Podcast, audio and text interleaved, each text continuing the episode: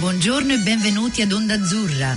Notizie, musica e cultura per italiani, creato da italiani e dedicato ad italiani in Nuova Zelanda.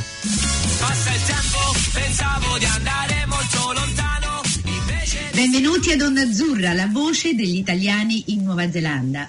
Vi ricordiamo che la trasmissione di oggi è realizzata grazie alla sponsorizzazione di Dante Auckland. Grazie Dante.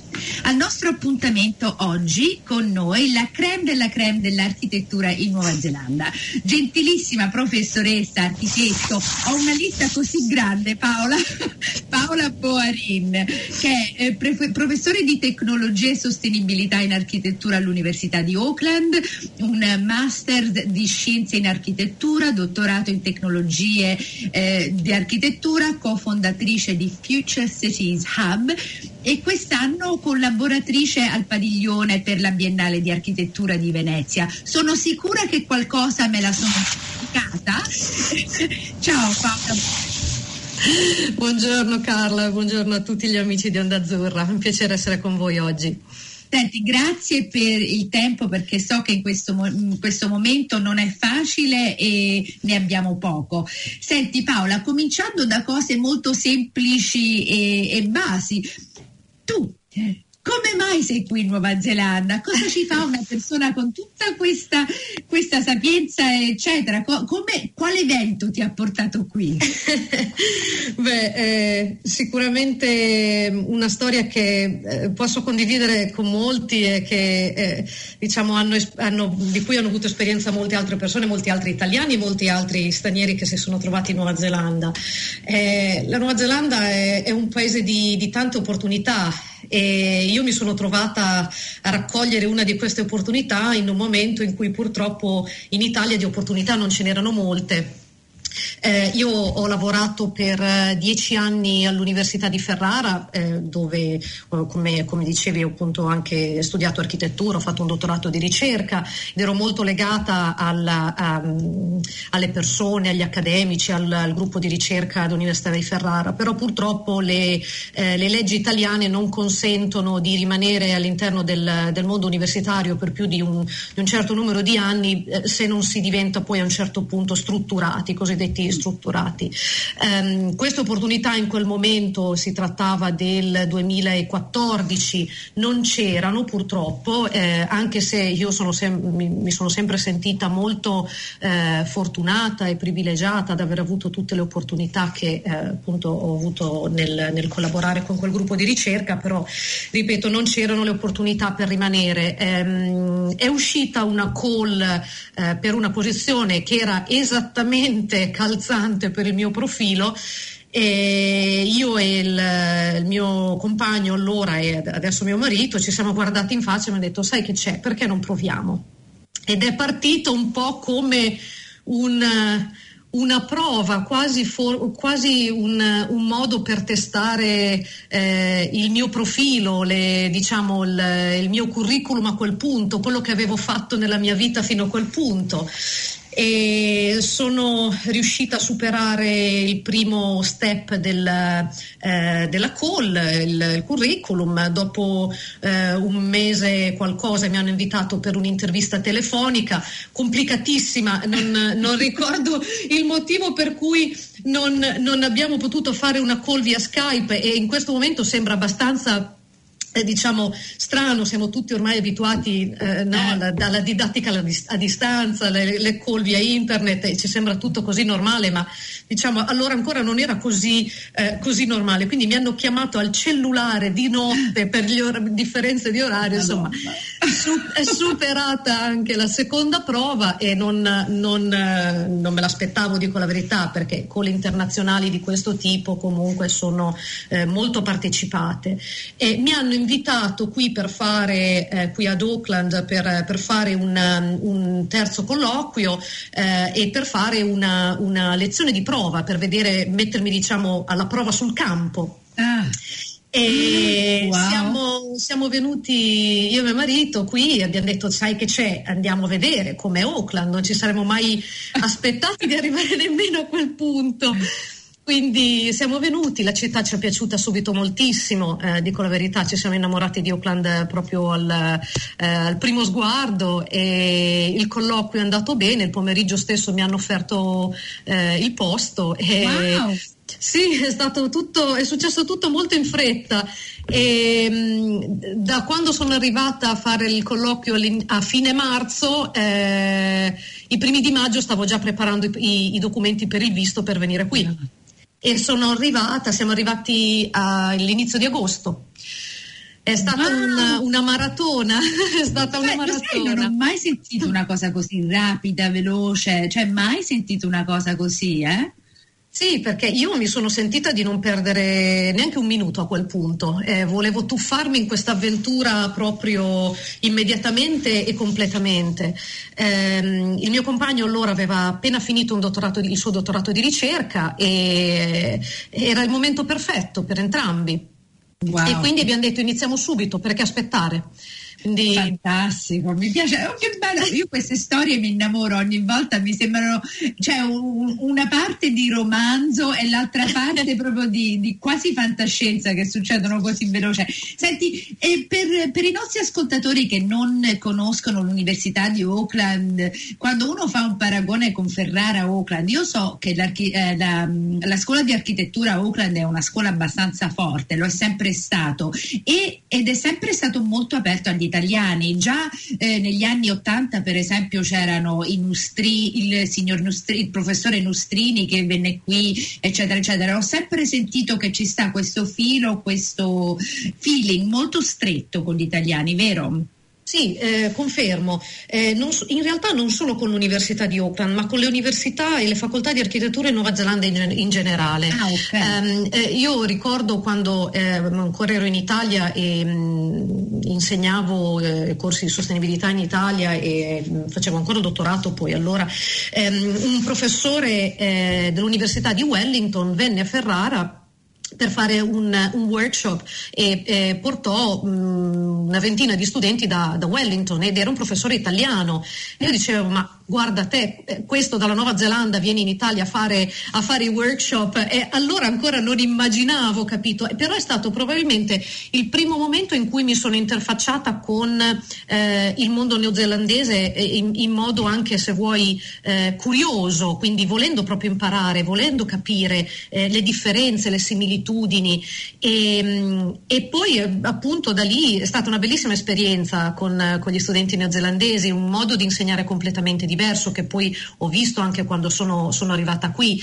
Eh, io ho dovuto eh, cambiare interamente il mio modo di insegnare architettura mm. ehm, e per tornare un po' a, a, quello che chiedevi, una delle maggiori differenze probabilmente con, con le università in Italia, soprattutto diciamo le piccole università, non i politecnici, ehm, la Nuova Zelanda ha tantissimi studenti internazionali, ha eh, tantissime culture diverse, eh, studenti che arrivano da eh, background socio-economici, culturali, eh, religiosi, ehm, di qualsiasi tipo ed è bellissimo, è un arricchimento meraviglioso in aula. Per cui c'è questo eh, diciamo, dialogo continuo e questo, questo, ehm, questa necessità, se vuoi, di ehm, adattarsi continuamente, di essere sempre molto aperti a, a, a prospettive diverse, per me è stato un arricchimento. Mm. Eh, sai, in Italia, eh, parlo, ripeto di nuovo l'esperienza ferrarese, ehm, al massimo hai due o tre studenti Erasmus ogni anno in, in, classe e magari sai, arrivano dalla Francia, dalla Spagna, quindi culture molto vicine alla nostra. E qui ho studenti che arrivano dall'Oman, dalle Filippine, dall'India, dalla Cina ovviamente, da, eh, dalla, dall'Arabia Saudita, eh, dalle isole del Pacifico, da, da, insomma è un Questo bacino è... molto ampio ed è bellissimo. Ed è bellissimo perché al cuore dell'architettura per una persona come me che io posso dire solo mi piace questo, mi piace quell'altro, eh, oppure capisco un po' di sostenibilità, eccetera, però al cuore dell'architettura c'è l'uomo, per cui quando c'hai questo arricchimento di, di persone eh, devi essere cambiata anche tu, deve essere cambiata anche il modo in cui tu vedi tutto. Sì, decisamente. Io ho imparato e continuo a imparare moltissimo dai miei studenti ehm, anche perché c'è un dialogo molto più aperto con gli studenti. Se vuoi, eh, qui non ci sono i formalismi eh, che ci sono nell'accademia italiana e che molto spesso eh, eh generano barriere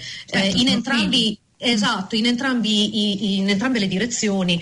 Um, qui sono tutti molto eh, molto aperti, molto diretti, anche gli studenti un po', dico la verità, all'inizio un po' mi ha spiazzato perché sì, no. sai, in, in, Italia sei sempre eh, chiamato professore indipendentemente dal ruolo che hai. Io ero contrattista al tempo, non avevo, come ti dicevo, una, eh, una, la cosiddetta cattedra, ehm, eppure come contrattista mi chiamavano professoressa. E qui la prima mail che ho ricevuto dal mio studente iniziò, iniziava con Hey Paola. Capito? Quindi la prima volta sono rimasta un po' spiazzata, però ripeto, imparando a capire la cultura, imparando a, a, ad aprirmi anche a, a questa cultura, eh, ripeto, è stato un arricchimento per me perché um, il rapporto che, che, ho con i miei studenti è veramente, veramente molto bello. E, um, ogni tanto ancora tornano a salutarmi perché magari passano per una conferenza, per, eh, perché vengono a vedere le presentazioni delle tesi dei loro amici. E, insomma, è sempre una, una bellissima esperienza. Che bello, è bello sentire questa cosa perché è un arricchimento anche per loro e lo sono sicuro, me lo sento. Senti, ehm, amo questa storia stupenda che sei venuta qui. E questo che vedo in tutto quello che leggo su di te è che il tuo rapporto con l'Italia è ancora molto, molto stretto e molto importante. E quest'anno eh, sei una collaboratrice al padiglione di, per la Biennale. Questa è, è, proprio una cosa pazzesca perché questo è proprio non so neanche la parola in italiano perché ormai mi scappano le parole italiano e inglese. Come è, ti capisco? è, è una lista è una cosa che è degna di nota è significativo. Allora, par- lo so che puoi parlare un poco della Biennale di Architettura di Venezia perché non è ancora uscito tutto, eccetera, eccetera, però puoi spiegare ai nostri ascoltatori cosa si deve fare per arrivarci e poi cosa significa? Allora, anzitutto ehm, eh, io collaboro al Padiglione Italia all'interno della Biennale, quindi eh, il, diciamo, con, ho contribuito e contribuisco tuttora al lavoro eh, del padiglione curato dal professor Alessandro Melis del, dell'Università di Portsmouth, eh, che eh, era qui a Auckland con noi prima di, andare, eh, prima di spostarsi a Portsmouth. Oh, quindi un, rap- un, rapporto che è iniziato qui in Nuova Zelanda, un altro italiano in Nuova Zelanda e che eh, poi per eh, svariati motivi si è riavvicinato all'Europa e che, con il quale però abbiamo mantenuto rapporti strettissimi, non solo io ma eh, tutto il, il, il, gruppo di lavoro qui alla, alla, alla scuola di architettura. Um, temi, il tema del padiglione Italia quest'anno è il tema della resilienza, quindi è un tema importantissimo che ovviamente si, si lega al tema del climate change, ma non solo, si lega al tema della rivitalizzazione delle, delle aree periferiche, delle aree eh, diciamo eh, più remote eh, nel cercare di riattivare quei rapporti tra città e territorio che eh, purtroppo sono andati persi eh, negli anni per molti motivi. Um, io sono parte dello steering committee del Padiglione Italia, appunto sono stata coinvolta per lavorare a questo progetto della carta di Peccioli, eh, quindi di una, una sorta di eh, manifesto, se così vogliamo chiamarlo, per le comunità resilienti, quindi cercando di, di riattivare e di ricucire questo rapporto con, eh, tra le città minori, il territorio, la, le comunità principalmente, rivitalizzando anche le comunità. Ed è stato un bellissimo progetto. Ehm, c'è anche una seconda parte della collaborazione di cui appunto eh, si parlerà non non, si potrà parlare non appena verranno fatte poi le conferenze stampe, ma che coinvolge appunto un, un progetto più creativo, eh, se così vuoi, eh, ehm, al quale appunto abbiamo collaborato eh, io e alcuni colleghi della, della, scuola di architettura. Quindi quella sarà, non appena riusciremo a parlarne sarà una bellissima sorpresa, è un progetto affascinante che unisce la cultura neozelandese pacifica, la cultura tecnologica neozelandese pacifica con ehm, il tema della della resilienza e Ah. sarà veramente una, una bellissima sorpresa. Allora dobbiamo fare un'altra intervista, un'altra chiacchierata quando succede perché è troppo interessante. Volentieri, volentieri. Oh no, ci dobbiamo fermare qui, ho tante di quelle domande. Senti, allora parliamo anche di sostenibilità. Ehm, allora, per i nostri ascoltatori, che cos'è la sostenibilità quando uno parla dell'architettura, quando uno eh, sta parlando di come si vive, di come si svolge la vita quotidiana? Cos- cos'è la sostenibilità con l'architettura? Cioè messi insieme che cosa sono? Beh, un- è un, un tema complesso se vuoi, ma ormai eh, abbiamo come architetti, ma non solo come architetti, come designers, come eh, professionisti del, del mondo delle costruzioni, abbiamo imparato a, a gestire, a sviluppare eh, e anche a implementare nella realtà. Per- purtroppo però ci sono molte differenze tra paesi e, e questa è una forse delle maggiori differenze tra l'Italia e- e la Nuova Zelanda. Il tema della sostenibilità in edilizia coinvolge moltissimi aspetti, coinvolge il tema eh, della salute e del benessere eh, per, eh, degli occupanti, coinvolge il tema dell'efficienza energetica, il tema della, eh, eh, dei materiali, della, di- diciamo della- dell'approvvigionamento di materiali locali piuttosto che eh, materiali a basse emissioni di sostanze inquinanti. Ci sono tantissimi temi, la qualità dell'aria interna. ehm, il rapporto con il sito, con eh, le qualità del sito, l'orientamento, quindi il rapporto tra edificio e orientamento solare. Ci sono tantissimi fattori diciamo, in cui questo tema della sostenibilità si, eh, ehm, si può declinare, ma non solo perché comunque parliamo di sostenibilità ambientale, ma c'è anche il tema della sostenibilità sociale, economica e, se- e, eh, ultimamente si è iniziato negli ultimi anni a parlare molto anche di sostenibilità culturale. Ehm, proprio anche eh, in questo tema della sostenibilità culturale eh, io mi sono ehm, eh, diciamo lavorato molto in questi ultimi ormai quasi dieci anni, dico la verità, partendo appunto da un lavoro molto importante che ho sviluppato in Italia in collaborazione con ehm, il Green Building Council Italia, ehm, ho eh, coordinato un gruppo di lavoro in cui abbiamo sviluppato il primo protocollo al mondo che si occupa di sostenibilità negli edifici storici, eh, si chiama GBC Historic Building e che adesso, eh, se tutto va bene, eh, cerchiamo di portare a livello internazionale, quindi dando anche una visibilità ehm, al di fuori dell'Italia.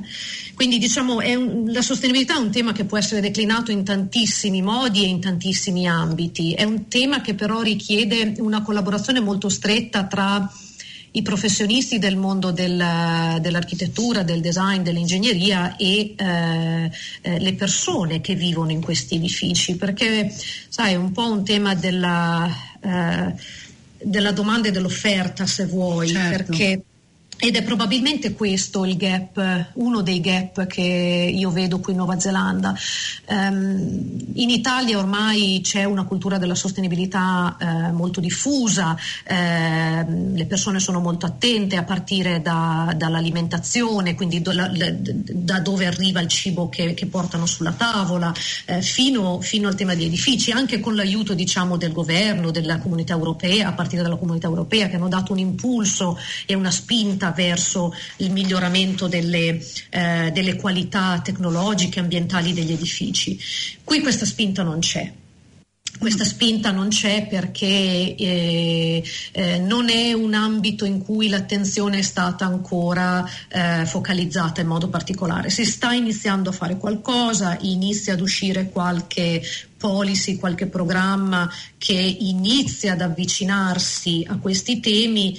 ehm, ma credo ci sia molta disinformazione in termini, in termini di sostenibilità, quello che si chiama mm, greenwashing. Ah, Ehm, e quindi un, un- un- un dare un tono di verde anche quando il tono di verde non c'è. Non c'è. eh, Ehm, e, e questo purtroppo eh, crea eh, misinform- misinformazione nelle, nelle persone, non, eh, non riescono bene a capire che cosa significa e come nella realtà poi si trovi. E mh, gli edifici, il, diciamo, il, il- il patrimonio edilizio della Nuova Zelanda dimostra tutto ciò. E sappiamo la Nuova Zelanda è uno dei paesi con il più alto tasso di asma provocato dal- da edifici insalubri.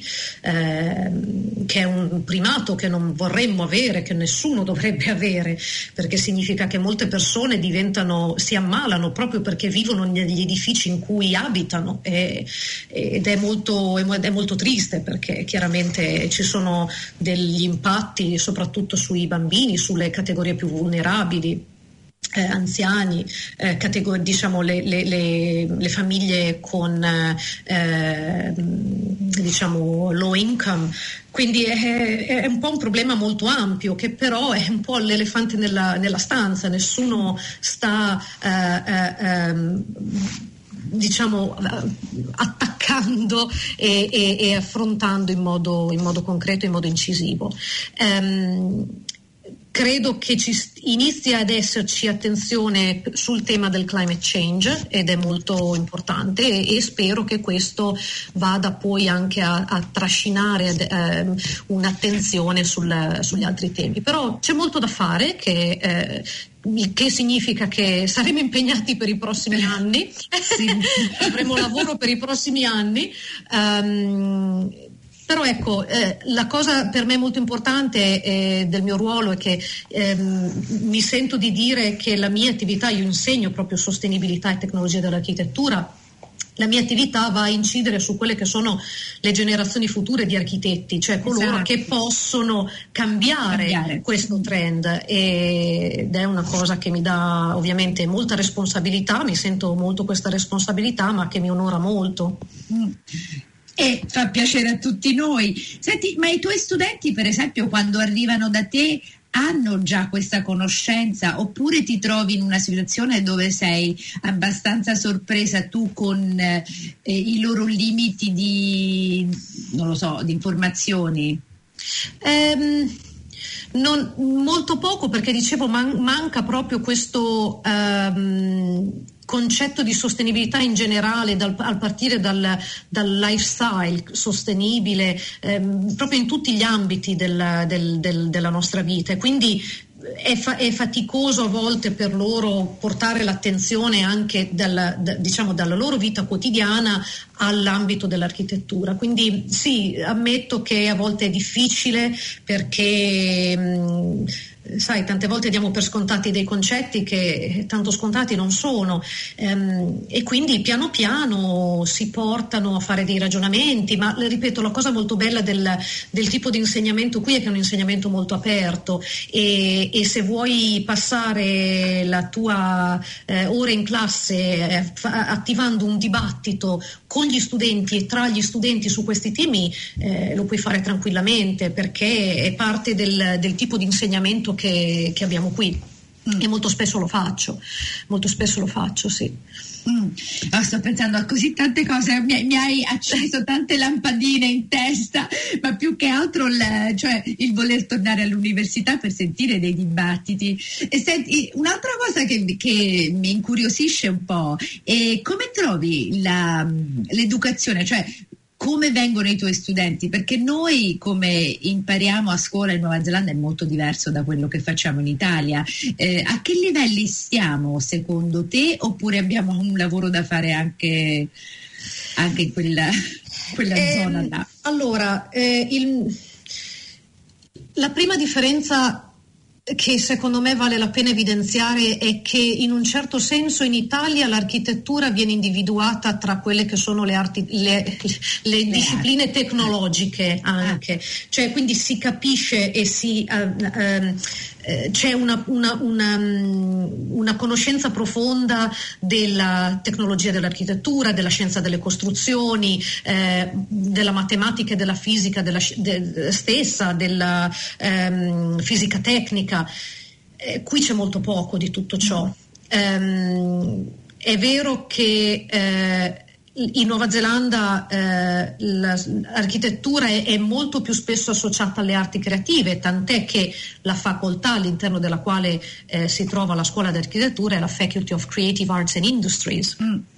E, e, e, fa parte di Creative Art and Industries, la, la, la scuola di musica, uh, Dance Studies, uh, uh, la, la, scuola di Fine Arts, quindi um, è un'associazione completamente diversa. Quindi in un certo senso si intende l'architettura come arte creativa prima ancora o diciamo magari in parziale mh, mancanza, non, forse mancanza non è proprio il termine esatto, però comunque con una, una, un accento meno forte sul tema eh, tecnologico, eh, ingegneristico, scientifico. Ehm, quindi questo è un altro, un altro elemento. E, e, chiaramente quando gli studenti arrivano hanno un curriculum molto più orientato verso eh, le scienze ah. artistiche quindi le, le, discipline artistiche. E, e, questo un po' si sente nelle mie, nelle mie materie, perché quando io nel, eh, nel, nell'undergraduate program inizio a parlare di eh, bilanci di calore, inizio a parlare di, capito? Campanelle. La, prima, la prima reazione e, e, inizio a leggere, capito, le facce, quando abbiamo la fortuna di essere in aula, per, normalmente molto spesso, ma inizio a leggere le facce che, che ho in fronte a me, dico va bene, ok, Paola rallenta torna indietro, ripetilo un'altra volta. Però, ripeto, ehm, fa parte del gioco, fa parte del gioco e, e ripeto, c'è un'opportunità in questo, in esatto. tutto questo perché apri la, la, le vie per tutti gli altri. Certo, certo. Senti Paola, una cosa di cui mi rendo conto è che sono passati 25 minuti, ne abbiamo altri due per salutarci. Io te l'avevo già detto che passa così veloce, però vorrei tanto chiederti una cosa. Possiamo creare questo come puntata numero uno? Perché vorrei tanto parlare con te di tante altre cose, ma più che altro della Biennale, perché questo è importante per noi sapere eh, quello che sta succedendo qui in Nuova Zelanda e quello che stiamo portando in Italia, oppure anche di questi legami che per noi sono così importanti, eh, per noi italiani e per noi neozelandesi, che siamo un po', ormai siamo un po' uno di tutte e due. Per cui, ehm, senti, eh, un messaggio ai nostri ascoltatori, ti lascio 30 secondi. se ti va. Eh, un messaggio, guarda, allora io eh, dico la verità, purtroppo quando, quando, ero in Italia non mi rendevo molto spesso conto di quello che c'era, quello che c'era fuori, sebbene, ripeto, eh, mi, mi sia sempre confrontata con, eh, con, altri professionisti da altri paesi, ho collaborato anche molto con, con, gli Stati Uniti, però sempre con culture vicine alla nostra, se vuoi. Um, aprirmi a una cultura così diversa è stata una scoperta di me stessa, è stata una scoperta degli altri, è stata una scoperta di relazioni nuove, di possibilità nuove. Quindi il mio messaggio è eh, rimanere sempre aperti, ascoltare e, e, e, ed essere pronti anche a buttarsi se vuoi, a non aver paura a buttarsi e iniziare a imparare a nuotare un messaggio molto molto importante ed è un messaggio che un po' abbiamo tutti bisogno di sentire. Senti, eh, ti ringrazio tantissimo, eh, spero che avremo l'opportunità di avere puntata numero due, eh, di sapere un po' quello che succede. Ehm, tanto affetto e anche spero che tutto vada molto smoothly, come si dice qui in Nuova Zelanda. Restiamo aperti, sei stata fantastica e alla prossima. Grazie Paola. Avete ascoltato Onda Azzurra, la voce degli italiani in Nuova Zelanda. Vi ricordiamo che tutti gli episodi sono trasferiti in podcast e li potete trovare online sul sito ondazzurra.podbin.com.